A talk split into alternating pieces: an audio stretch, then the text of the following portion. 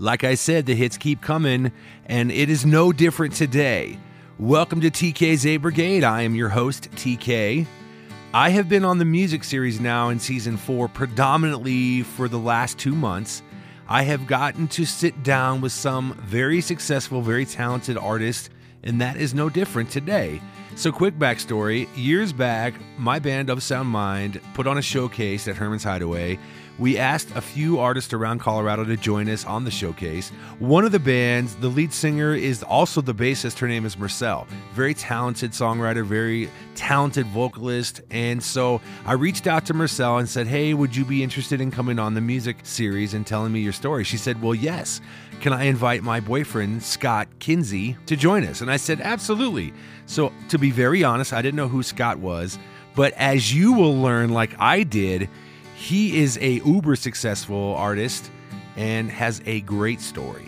Mersal's story is just as great. So I get two for one today, which is amazing. So turn up your radios as we sit with Scott and Mersal here on TK's A Brigade. All right, so I'm sitting here in the studio. I'm going to give Mersal and Scott a phone call. So give me a second.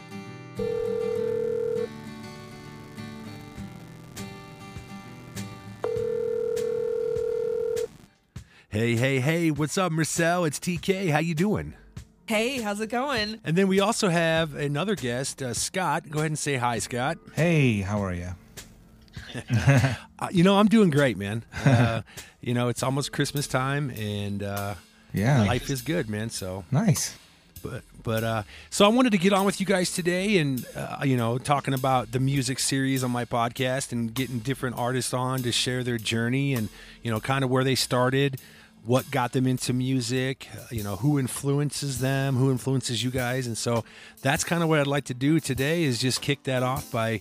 You know, kind of getting your both your backstories and how you started in music, and you know, who influenced you. So we could start with Mersal. Like, what uh, what got you into playing bass?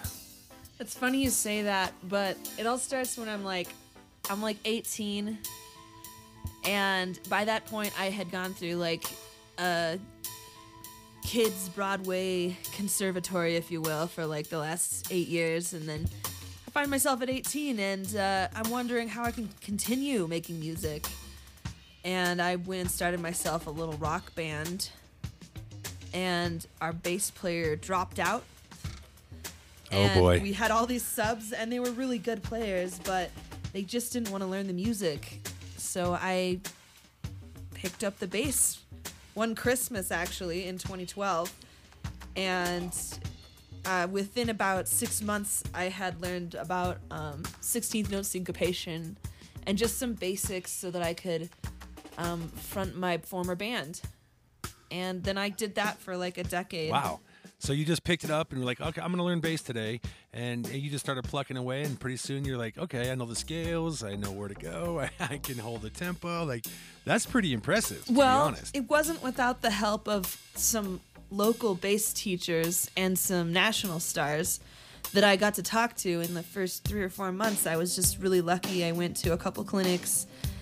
And uh, locally, I asked Andy Irvine. I don't know if you heard of him. Um, up in the mountains, really good bass player with a lot of endorsements. And I asked um, Chris Harris, who's the guy in Denver that when Herbs, well, not Herbs, when El Chapultepec was still a club, he'd play there all the time with Marion Edwards, and I really liked to jam with them. Really nice cats, and like just some cats just around Colorado that were really good. Um, got me started. nice, nice. How about you, Scott? What's uh, how'd you start in music?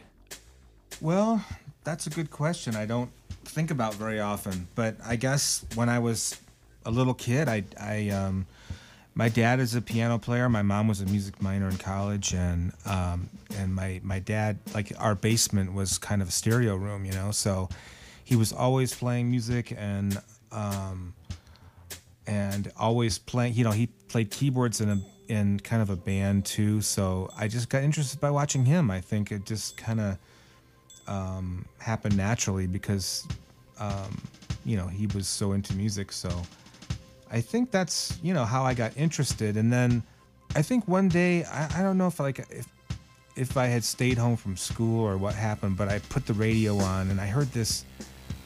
I think it was Patrick Gleeson. He's a he's a um, he's a keyboard player, and what he had done is that he kind of like he kind of emulated a big band on the synthesizer, and I'd never heard that anything like that before. Nice, And that really got me interested in the concept of um, jazz synthesizer. Again, Okay, it's just nothing okay. I'd ever heard of. I never heard of anybody doing that. Um, so you know that I, but there it was. and I was listening to it, and so I went to the piano and I was trying to kind of like roughly figure out what I was hearing. And the truth is, I couldn't find one note that worked with what I was hearing. Because you know, there. because there was a form there, and there, you know, he's playing kind of like lines, but you know, he was he wasn't really improvising. He was playing like a saxophone part or like brass parts on the keyboard, and it was very intricate. And so yeah, I just tried to play along, and I couldn't find one note, and I, that got me even more interested because I'm going, what in the world is going on in this music that I can't even find one note that works? I love it. yeah so i i just i guess it just slowly built from there where i i just went okay well i'm gonna have to check this out. And so i started getting interested in kind of like the nuts and bolts of like what made up music. I wasn't really interested in the actual tunes or playing any music but i just wanted to know how to play scales or how to play or like what were the modes or what you know what are these things that i keep hearing about but i didn't really know about Sure. and and the fact that it was all a big mystery to me was more even more interesting in a way. Okay. So what were you gonna say? Nice. I was just saying that. So it sounds like you were focused a little more on the technical aspect of it, trying to understand, like you said, modes and like the different minor, major scales, things like that, so you could understand it better. Like, Yeah. So more of like a theory mindset. Yeah, kind of. I mean, it was I was it was driven by the fact that I heard music I didn't understand, and I knew that there was something in there, like I knew that it had to do with these things, but I didn't really. Yeah, I mean, it was kind of all just a big mystery. So, and then you know, like when I was in high school, a little bit. This would have been quite a bit later. I just literally had one friend who was interested in jazz, and that that one friend, you know, he had the Charlie Parker Omni book, and he would, you know, he was a decent reader, so he could kind of play some of that. So, you know, I at least had one person to talk to about jazz or about that type of, you know, music. So, um, again, it was kind of hard in Owosso, Michigan, to find resources. We didn't have the internet then. You know, there was literally like now kids have the YouTube and they can find literally everything that's ever been played by anyone. But at that time, being from Owosso, you just had like whatever you had in front of you. So, I mean, my dad had a good record collection. He was into music, and I heard stuff on the radio. And I had one friend in high school that was into music, but that that was it. You know. So, Nice. but I think the cool thing about that is I think leaving it just up to you kind of lets your imagination develop maybe um, better in a way than than it can now when everything is black and white and right in front of you. I don't know. That's the theory, but that's just how it works. Right? Yeah. Did you say okay? So I, I want to make sure I heard this right. You're from Michigan, right? From You Michigan, yeah. Yeah. So I got I got some really close good friends that actually uh, are from Ohio, and Oh yeah. uh, my uncle lives in the UP. So Okay. Uh, I'm from Iowa personally, so I, I mean the Midwest, and Yeah. that's cool, man. Because I'm with you when you say, you know, back in the day, man, like the '80s and the '90s, you know, we didn't have the search engines to go and you know look up, you know, a chord progression or some way to, No. you know, correlate music. Man, you just put it on the record or the tape cassette, and Yeah. then you hit rewind like 15 times, right? Exactly. get I mean, section, you know. Come to think of it, we we didn't even have like the amazing slow downer or any of that. I had a cassette deck, a very small cassette deck that had a pitch control on it. So I could tune it down all right by just Yeah. pulling the speed to half or whatever, you know. So Right. there were ways, you know, you could find, but it wasn't I mean, now it's a piece of cake compared to that. Oh man, like like light years of a difference Yeah. for sure. Yeah, yeah. for sure. Yeah, That's yeah. nice. All right, now uh, Mersal. So you said you started when you were 18, and then you started playing just regularly, and, and you're a native of Colorado, is that right? Yeah, I'm a native of Colorado, and I'd say like, okay, like my bass playing started at like 22, but if you if you rewind, I started doing music when I was two. My mom put me on stage when I Oh, was wow. three, Okay. and it was I when I was like 12, I said to my mom, "Can you get me lessons?" I want to be a pop musician. nice. in that time, she put me in. She put me back in the same Broadway school that I was in. It was owned by a Mormon family, a, a couple families, and they had all kinds of voice teachers and dance teachers, and and I also got um, you know special voice lessons from um, a woman that wrote her own musical. Her name's Alex Ryer. Um, shout out to her. And um, Nice. I also at that time wanted to learn about a little bit about um, improvisation and leaving just diatonic stuff. And so I, a family friend, I could not get in to see this guy named Mark Sloniker, but one of his students, Andrew Recknitz, was a family friend, and he would come over and he would go teach me like the circle of fifths and like the modes and stuff. And so from the time I was about 12 to 18, he would come over randomly and teach me. So, you know, in addition to like the Broadway thing, which exposes you to a lot of genres, I started to write my own songs. And I've, I've tried to be like a Joni Mitchell in a way, like to write Nice. using, you know, interesting harmony. Um, and sometimes get into interesting rhythm, you know? What? Yes. I try. You combine interesting harmony with interesting rhythm? Are you out of your mind? yes, I'm Oh, crazy. I love it. Oh, I love it. That's great though, because let's be honest. Like, you know, it's funny. I, I'm working with this guy um, recently, and he's really straight laced. He's very. I mean, he's an awesome dude. He's one of my best friends, but he's very prim and proper. And trying to explain to him how artists think, because I think we are a different breed, and I say we because I'm an artist as well. And and when I say we as a collective group, I think that we think we look at things differently, right? Like some person, some people look at like uh, you know a situation it's like straight on, right? Whereas I think, and this is again my opinion, but I think artists look at a situation and they just have, they just you know they look at it through different lenses, and then when it presents itself as like a full spectrum, people are like, "Oh, that's what that is," and the artist is like, "Yeah, but it could be this mm-hmm. or it could be that." Approaching music in in a different format sometimes, I think for some people it doesn't make sense because they're like, "I don't know why you would do that. I don't know why you would play like that." And it's like, well, because it works. but anyways, so Okay, so we got two budding musicians here, uh, and so Scott, did you, uh, you? So you were in Michigan. Uh, where did you go? Like when you really started to get serious about music? Did you stay in Michigan? Did you move out of No, state? Like I- what was your? Uh, Well, yeah. I mean, I, I got a piano teacher my senior year in high school, and he would literally just say, Well, imagine that you're playing with the really burning rhythm section. And I kind of going, Okay, I- well, I've never done that, but I will imagine. So after I went through Okay. that year with with him, I um, I went to Berklee College of Music in Boston. Um, Yes. So I I studied there um, for you know four years. So that's Yeah. that's what I chose to do. Nice. I, in fact, a good friend of mine, uh, his name is Tyler Hughes, and he actually is from Fort Collins.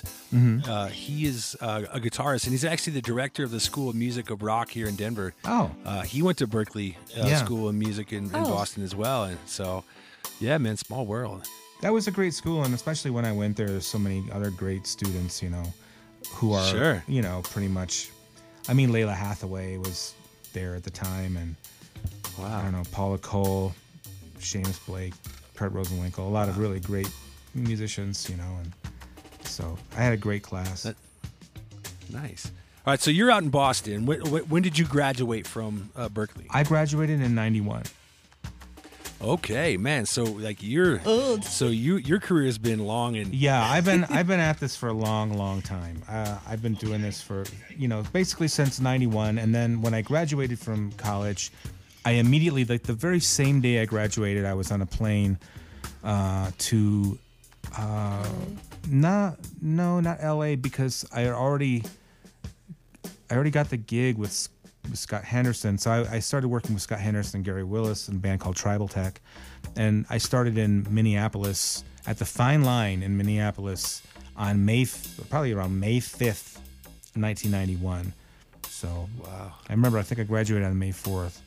So, anyways, Oh, wow. yeah, it was it was a crazy time, and uh, you know, I'm I'm really fortunate to say like I got a gig, you know.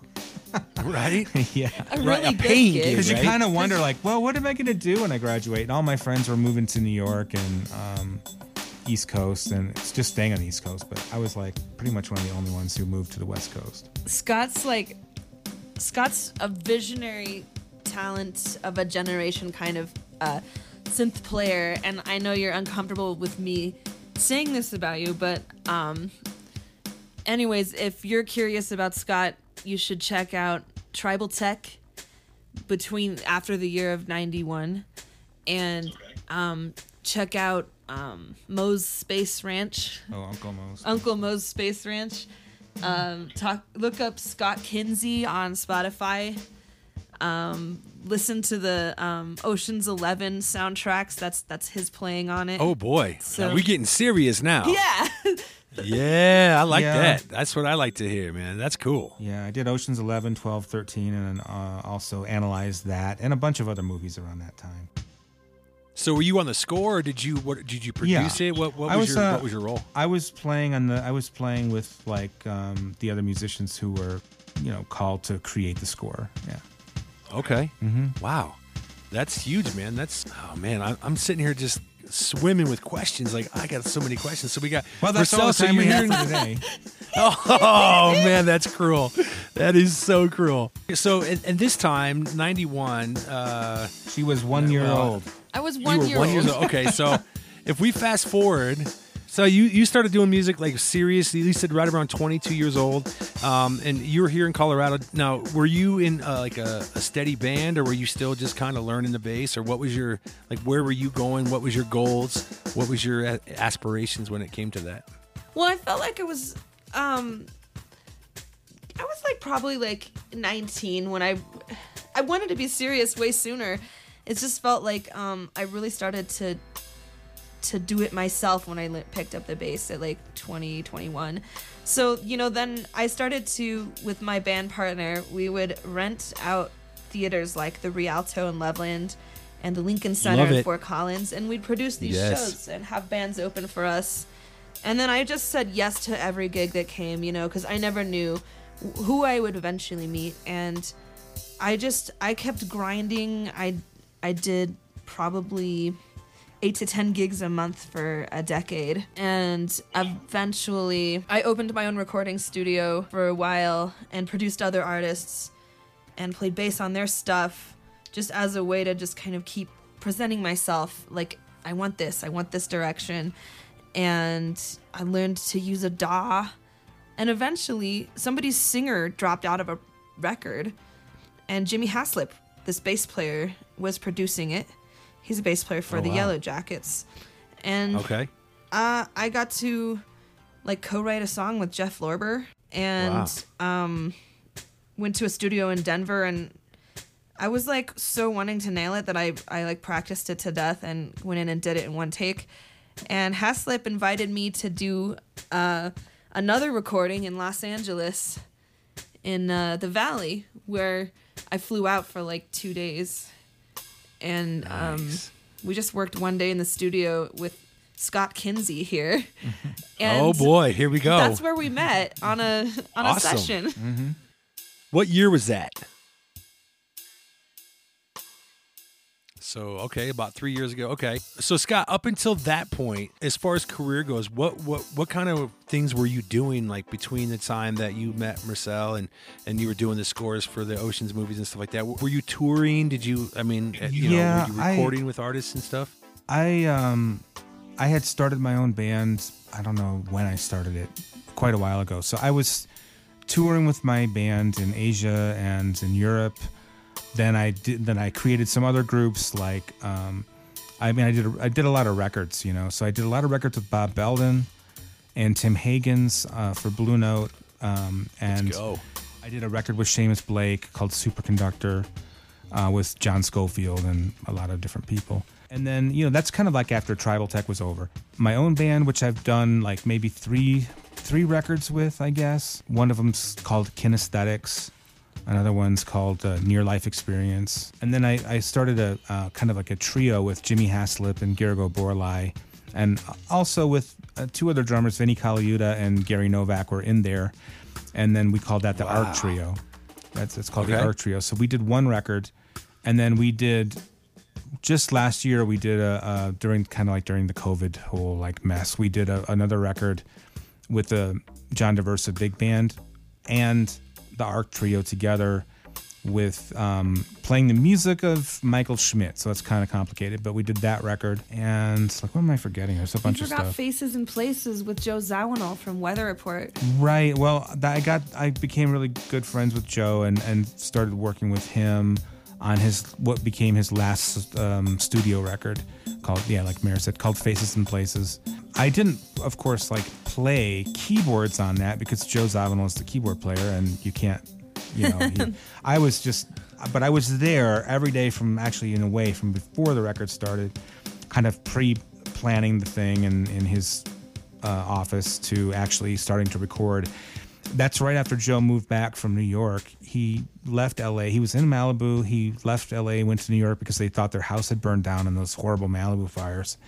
Um, but no. it, it actually didn't burn down. But since they had thought it did, they took a place in New York. So they left for about seven years, and then they came back. And it was the first, very first recording in that new place back in LA and in Malibu, like the first session for that record, Faces and Places. So anyway, I had I was there for about 103 days of that record. I, I was there a lot. Wow, that's a long time. Yeah, I really I was really you know next to Joe for the whole thing.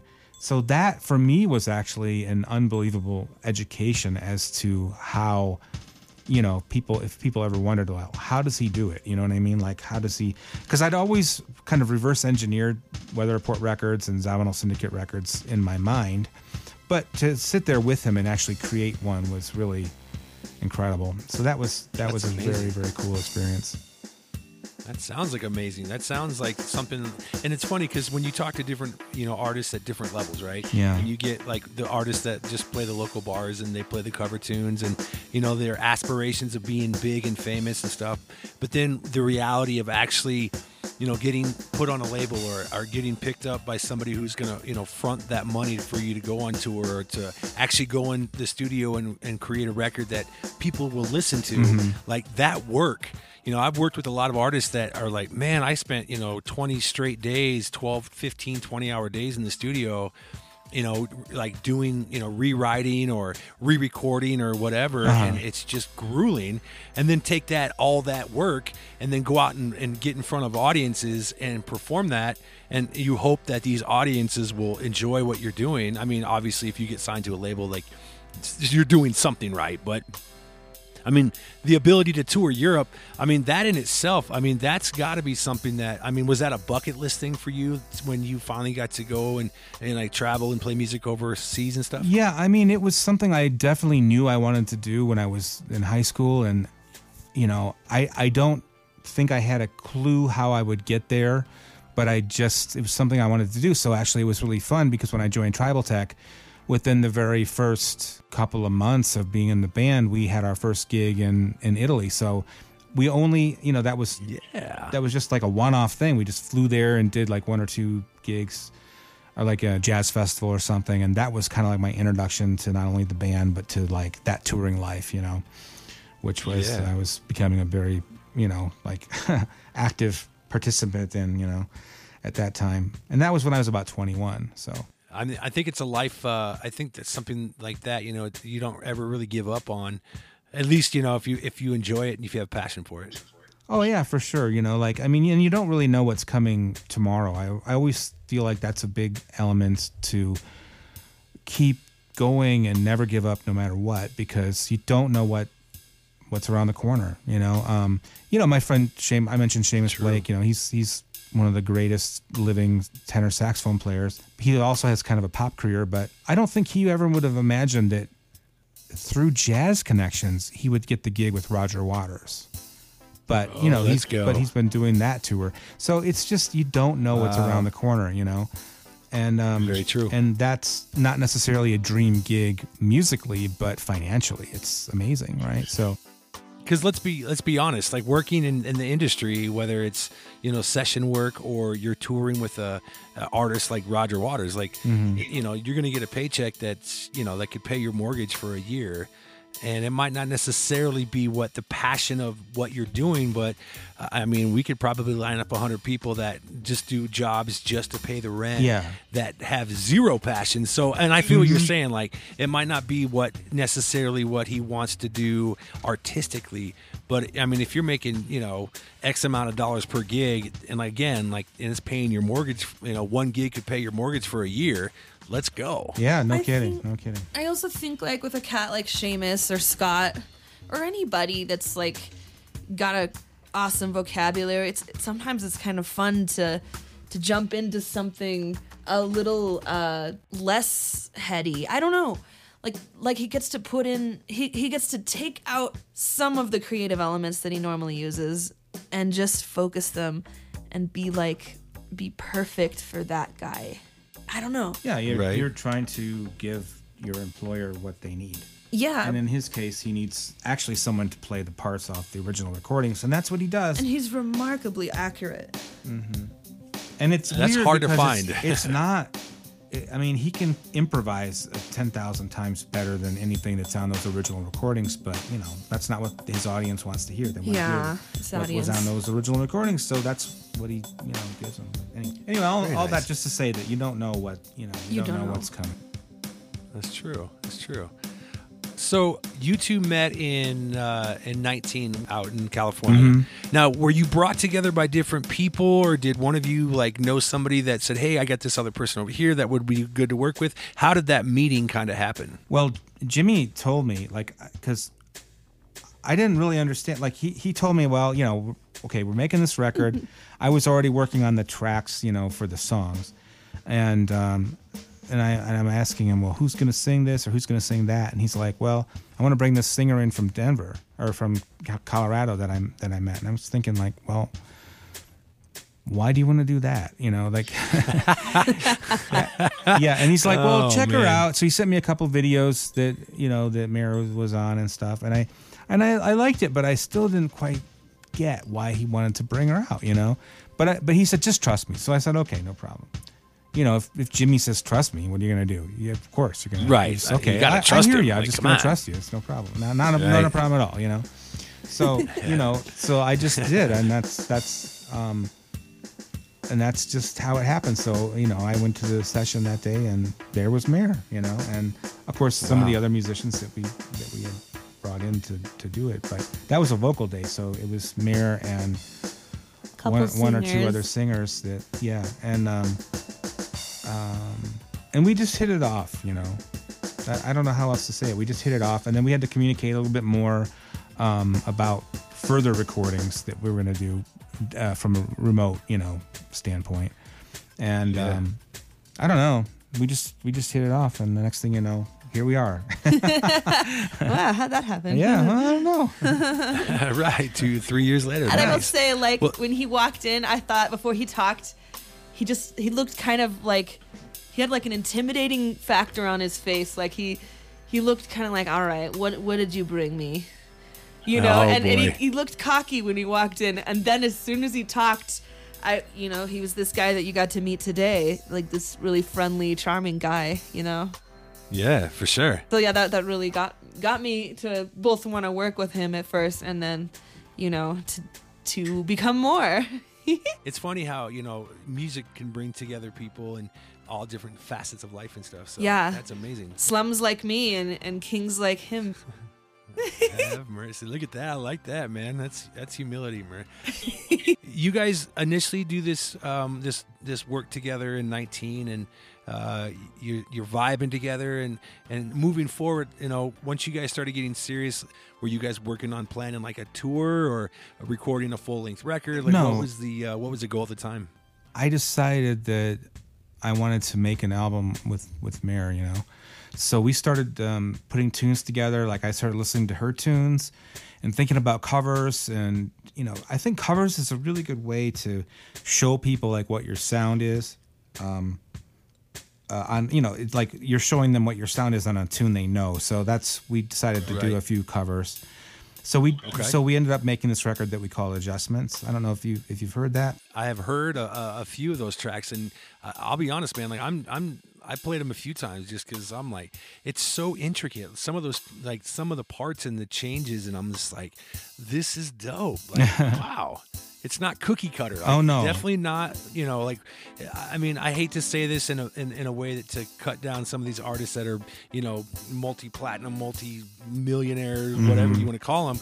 But that music that you guys, that Mersal sent me, I was like, this is art to me. And again, not cutting down people like, you know, I won't drop names for people that I think are cookie cutter artists, but I mean, when you hear that style and the, you know, the changes and the breaks and, you know, the crescendos and the decrescendo, I just, I was really impressed. I'll Oh, be honest. thank you. Not blowing smoke. That was really good stuff. And, uh, you know, I was looking at some of the names on there that you guys have worked with, and I was just like, wow. Because, you know, you know, when you work with artists, especially if you have your own, um, you know, you have your own clout, right? You Right. have your own uh, list of uh, achievements. But then you go and you get to work with other artists, and some of those artists I saw on there were pretty big names. Like, what? Uh, how did you guys end up working with some of those artists that I saw on those uh, the list of those songs? I don't want to drop Well, names. I uh, just kind of hear from you guys. honestly most i mean pretty much everybody on that record um everybody on there is kind of just a friend of mine um but i was really looking for special people to really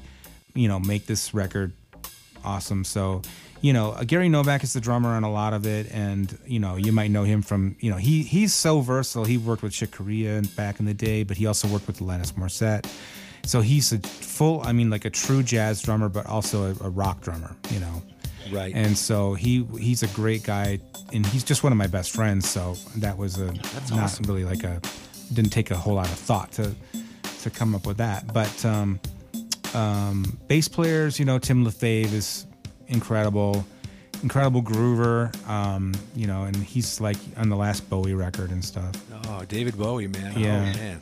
and then and then of course you know Danny Carey of course from Tool you know is on drums on one Right. tune and plays percussion on another one, and uh, he's he's a good friend and a fantastic musician too, and um, That's awesome. yeah yeah That's a good. That's a good school of friends to have, especially when you you say, "Hey, man, I got this track. I need some drums on. I Yeah. got this track. I need you know a certain part to be played. You know, are you interested? Like, yeah, sure, man. Send me the stems. You're like, Yeah, yeah. dope, You know, you just jump in the studio and Yeah. away you go. That's well, yeah, with Danny, awesome. um, with with Novak, he came over and recorded in my studio. With with Danny, I went to his place and recorded there. But um, yeah, it's it's just great. And then um, you know, Steve Tavaglione played saxophone with um, Walt Fowler on trumpet on on um, on the Steely Dan tune, and you know those guys like Walt Fowler played with Zappa back in the day, and you know he he's been Frank Zappa, man. Oh wow. Oh yeah, you know he's got a huge history. Oh. He and his brothers also, the other Fowler brothers, um,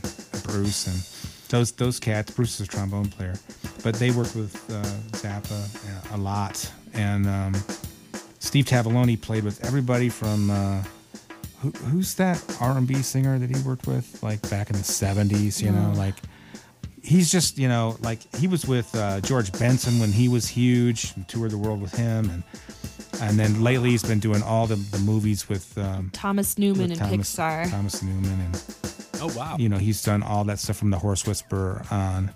Um, he's done everything. Oh yeah, I mean, so like those guys are the horn section. It's awesome to have those guys, and then Truly an honor. and then you know new guys like young guys like Pedro Martins, this Brazilian guitarist who's a genius. You know, um, played on on Seroquel and hearing it come from you so casually, I love that because let's be honest, man, you get somebody who got to meet their favorite artist and it's like fanboy time and, and, you know they're they're bragging to everybody and they're telling everybody and then everybody's like, Yeah, who cares, man? You got to meet him, cool. Or you got to you know, you, you got to sit with him for a couple of minutes. And and I say this in all due respect because I've fanboyed out myself. But I love hearing somebody as accomplished as what I've already heard from you in the last 30 minutes say, you know, the names that you're bringing to the table and you're saying, you know, this person's an amazing musician, artist. And it's like, yeah, they have a huge credential list. And you're like, you know what? And they're a good friend of mine. I love to hear that because it's just that, it's like that level of, of understanding, like, hey, you, you get a football team together and, and they're all you know top list you know first round, round draft pick players and they're like let's go do this thing All right, so we're in 22 now. What is uh what's the plan for I, I'm sorry, we're actually coming into 23. I, That's right. me. What happened to 22? It's just all I over so man. I think 22 got stolen from us somewhat. Something happened, bro. Something sure. happened in there. I don't know. Did we did we all do too many drugs? I don't know. It's possible. So, what is the plan for 23? Do you guys have any big events or anything, you know, like planned to do, or are you guys just gonna like, just doing Well- you and still playing? And No, there's there's distinct plans, and then there's some open ended stuff. But like I, I've I'm planning on doing a tour in Europe in April, and then uh, we're also Mer and I are going to work on a new record. Hopefully, the the idea is to do a record with Danny Carey also, like a full length, like a full yeah full record with okay, Danny, okay. and kind of make it like a band, you know. So I'm not really sure how it's going to come together right now, but that we've been talking a lot about it, and um, and I've done like maybe one or two tunes that I know will go on that record. Uh, so I'm working on those tunes, and then I'm also working on a new solo record, which is kind of almost done, but I'm just trying to figure out how I'm going to actually finish it. Isn't that like the uh, the crux? Like you have a whole record's worth of music, and you're like, okay, ninety percent of it's done. Yeah. it's like that last ten percent. I need to just Oh man, complete. I, I, I that feel you. that is really true. It's like I can get to 98%, and that last 2% kills me. Oh, I'm with you, bro. I have like eight songs in the studio now that are like that, where it's like I just need to finish this one part, and then I go to it and I'm like, I don't know, do I want to work on that today?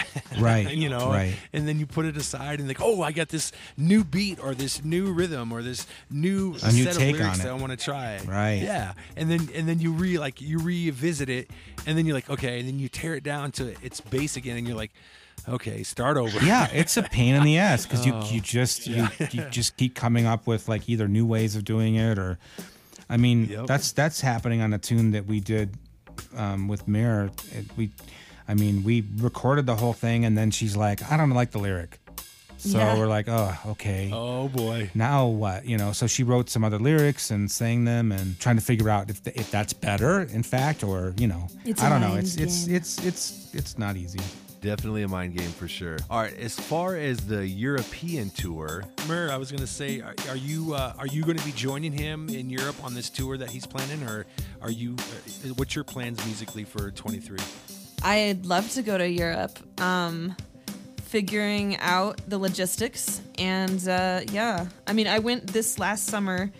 Uh, we performed in uh, Cologne, Germany, and Switzerland at Ascona Jazz Yes, let's Festival. yeah we played the music awesome. of uh, weather report um, with a big band with the Bujazzo orchestra from germany Awesome.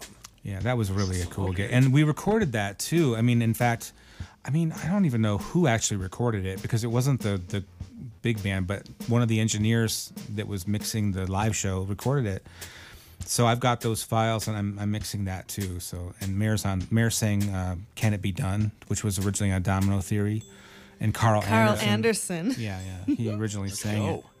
Yeah, so Mer did a version of that song, and then we did you know six or seven other tunes, and so we're gonna I'm gonna finish mixing that record. So that's another thing I'm kind of doing is finishing mixing that record um, for release, um, you know, sometime next year. yeah, 23 is to be a big year for a lot of people.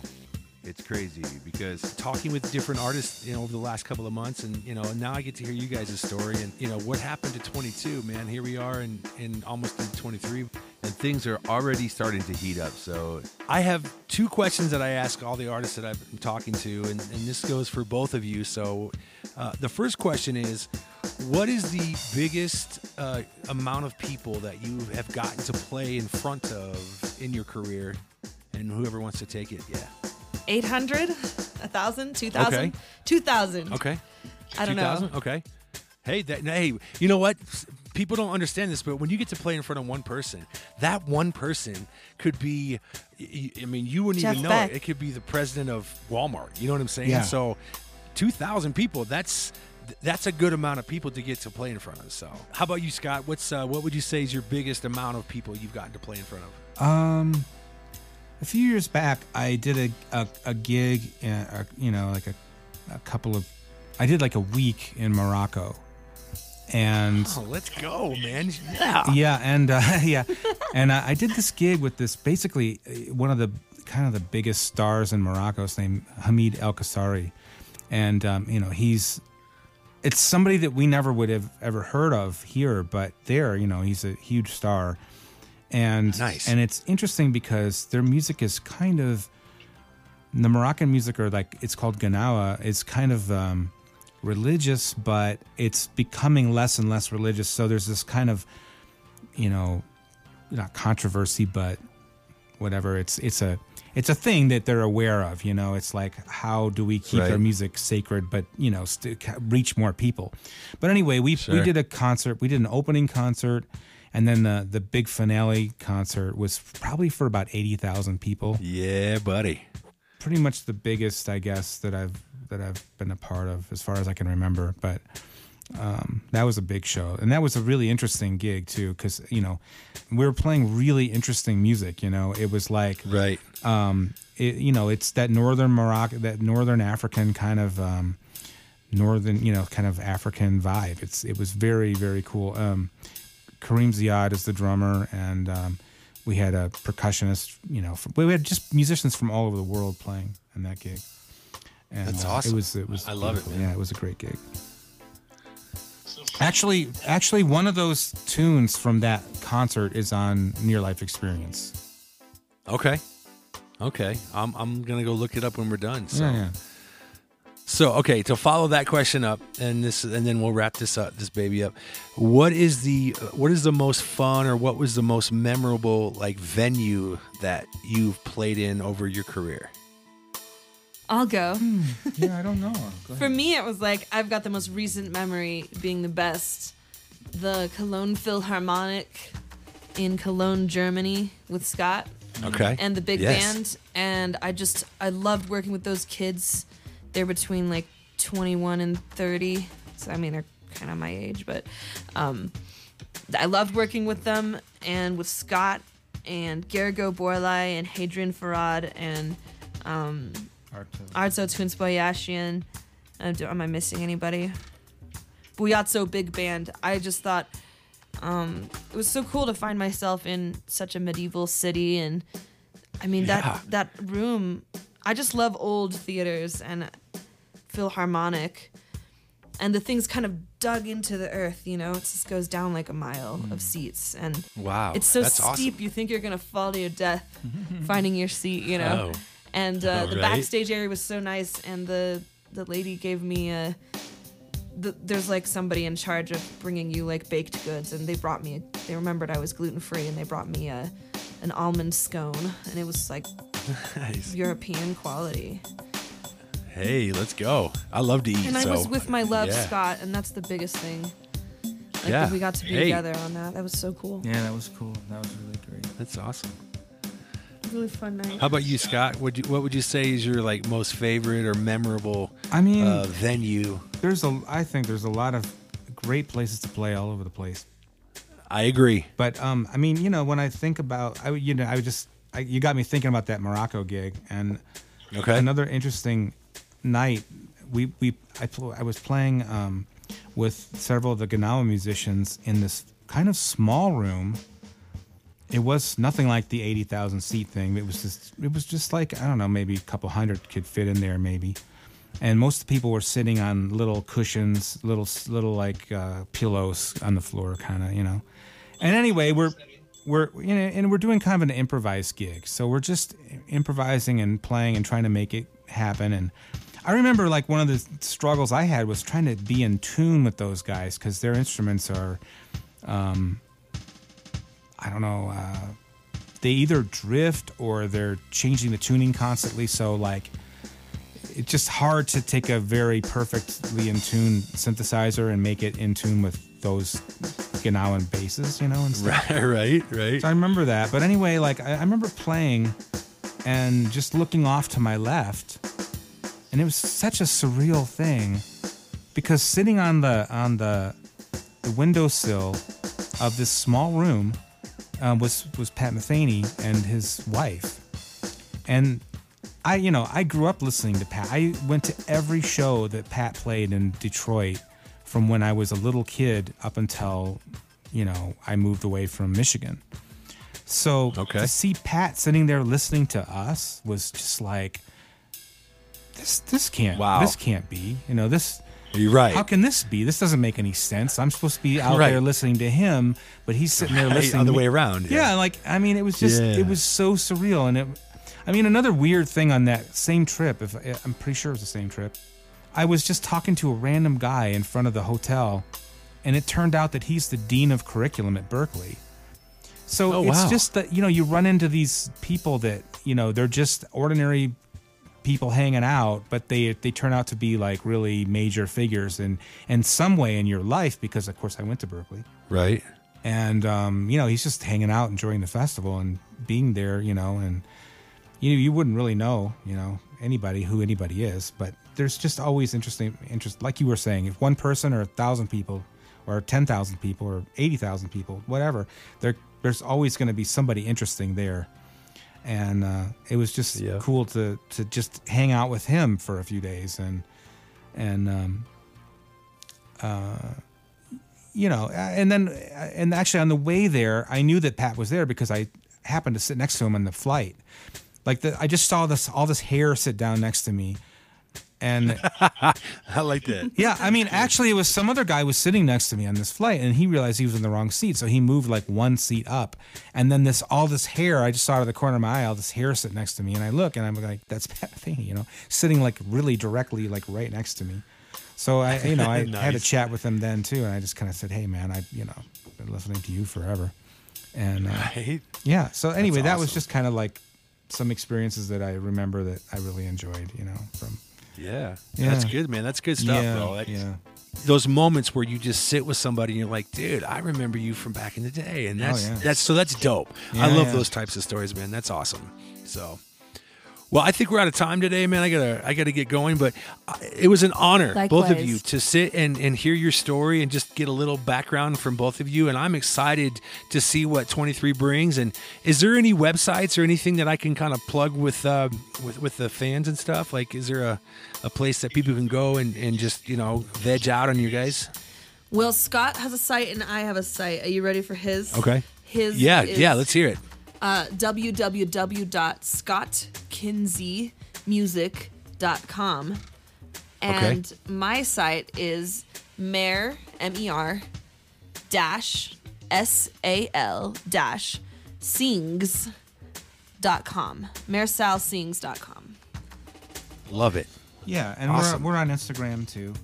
And Facebook. Okay. Yeah, and Facebook. So you can find us pretty much everywhere. Awesome.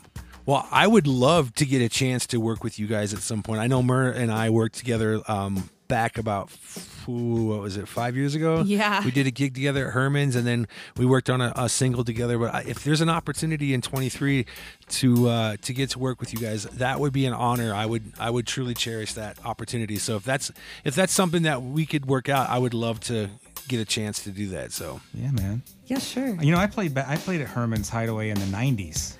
Did you? oh my god, I did, wow, yeah. Wait. that's Yeah. awesome. And I, I played in Fort Collins with um Henderson? no with um uh, uh, who's the other guitar player? Um, Rosenwinkel? no, um, you saw him with Oz, the opposite opposite Oz. Oswald. Nearfelder? Come on. No, who am I thinking? Do you remember the venue that you played in Fort Collins? Yeah, the, I think it The was Aggie, Theater. Oh, the Aggie. Oh man, that. Oh yeah, that's like the Rialto in Loveland, man. It goes back in the day. It's like car Aggie's the place. It was the, the only place Yes. in town, you know, besides the Lincoln Center. But the Right. Aggie was where you'd see like touring acts, as you know. Yes, because they had the Bar Bazaar back in the day, and then the Starlight. That was a decent sized venue, and then Mm-hmm. Yes. the White Buffalo in Loveland. That was uh, that held some pretty good shows back in the day. So, Yeah. that's cool. Yeah. I played at Awesome. some p- club in Denver too. Um, with that same guitar player. Cervantes? Yeah, Cervantes. It was like a real. Oh, yeah. Like the the dressing room there was unbelievable. I mean, I went to sit down in one chair. It was completely soaked, like soaked through to the core. It was so wet. And then the bathroom was completely destroyed. Like nothing was Oh, like nothing was in a Nightmare. and like the, I mean, it was uh, and a graffiti, you know, covering the walls completely, which is fine. But like nothing was really working in there at all. But it was a Sounds like the gig. Ogden. What's that? It sounds like the Ogden Theater, man. Like Oh, really? just two thousand years old, and you're like, okay, did they ever paint this Yeah, room? right. Like the because the Ogden, like the the green room is down deep, like underneath the stage, so you have to go down these really skinny, windy stairs, and then like it's like this catacomb of green room, and it's like if the, anything were to ever collapse, like you're done. There's no way to get They'll out. never so. find you. Wow. Yeah, right. They'll never find you. Yeah. oh, I oh, remember. I was there with Jimmy Herring. That's that's the guitar player. I was. Nice. Nice. Well, sweet guys. Well, hey, I got to run. It was awesome listening to your stories, and I'm excited to, uh, yeah, to see what 23 brings for sure for you guys. And, Likewise. Right on. Right so. Right on. well, sweet. Nice to meet you. Nice to meet you. Oh Or yeah, see you too, man. Yeah, He you said too. nice to yeah, meet for you. sure. There you go, another successful session here on TK's A Brigade, the music series. I got to be honest, Mersal and Scott surprised me, impressed me, blew me away at times during this interview. It was amazing opportunity to sit and I was honored for them to let me ask questions and learn more about their life. And you know, the best part about sitting with people who have passion in any format, whether it's sports, whether it's music, when they share their heart and they share their life, those types of stories are so intriguing to me. And I hope you, as listeners, enjoy them. Next week, we are going to jump on an interview with a DJ from Grand Junction, Colorado. His name is Nate Wild. Nate has been around in the scene. He's also a lead guitarist. He currently runs a radio station out there in Junction. So we are going to dive into his life and his journey when it comes to music and him being a radio DJ. So stay tuned for that. This series has started to really grow. In fact, I have about eight more artists that have already recorded their interviews, and I am just waiting to release them. Names like Dave Beagle and Lonnie Chapin, Asha Blaine, and Tim Elliott, among the few that I won't drop quite yet because it is so exciting. But I am continuing to grow, and I am asking you listeners to help me do that. When you go on the podcast, there is a button that says support. You click on it and you can choose an amount monthly to support the podcast, anywhere from 99 cents a month to 9.99 a month. All I'm asking listeners to do is support with a dollar. It would truly help out growing this podcast and bringing more valid content. We are continuing the Friend series as well as the Doche and TK series, so stay tuned for those episodes. I drop every Friday at 8 a.m., so set your calendars, people, because I've got some amazing artists still coming.